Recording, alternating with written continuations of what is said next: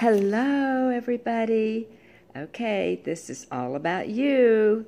I woke up this morning early. You are in my thoughts and prayers, and I'm thinking about everybody, praying for everybody that's affected with the coronavirus, the flu, any type of sin, sickness, or disease.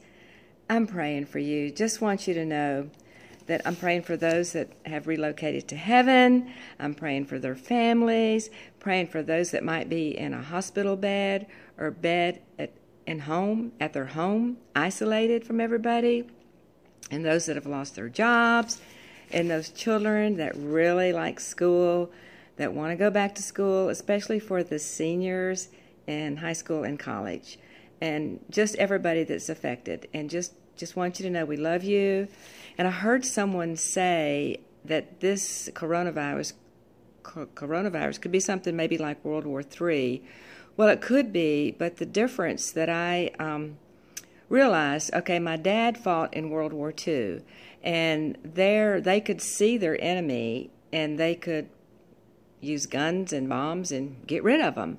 Well, right now I don't know if we can see the coronavirus. Maybe doctors and nurses can see it, but we can't. So, but what we can do is we can speak with our words. Our words can get rid of it. We don't have, you know, we're not using weapons, but our words can do it. And we can say, Satan, in the name of Jesus, coronavirus, disease, flu, dissolve, go to dry places. And if you know Jesus as your Lord and Savior, you have power.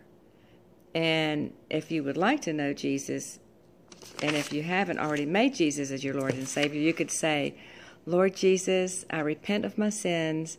I ask you to come into my heart. I make you my Lord and Savior. So, with Easter coming up, and you know the Easter story, you know Jesus was born of a virgin, he died on the cross, and rose again on the third day. So, um, prayers do work.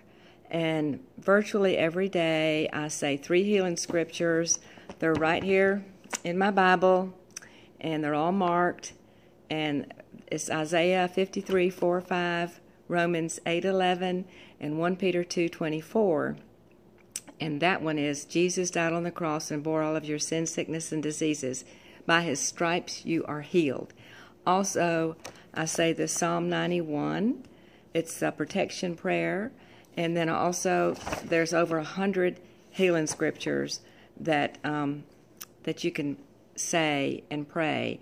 And these are actually all these that I just told you. These sheets are on our daughter's website, and that is kingworldwide.com. It's K I N G W O R L D wide W I E D.com and you can see, go to her website and you can see the resources, the one sheets prayers, and also you can read her testimony because God healed her.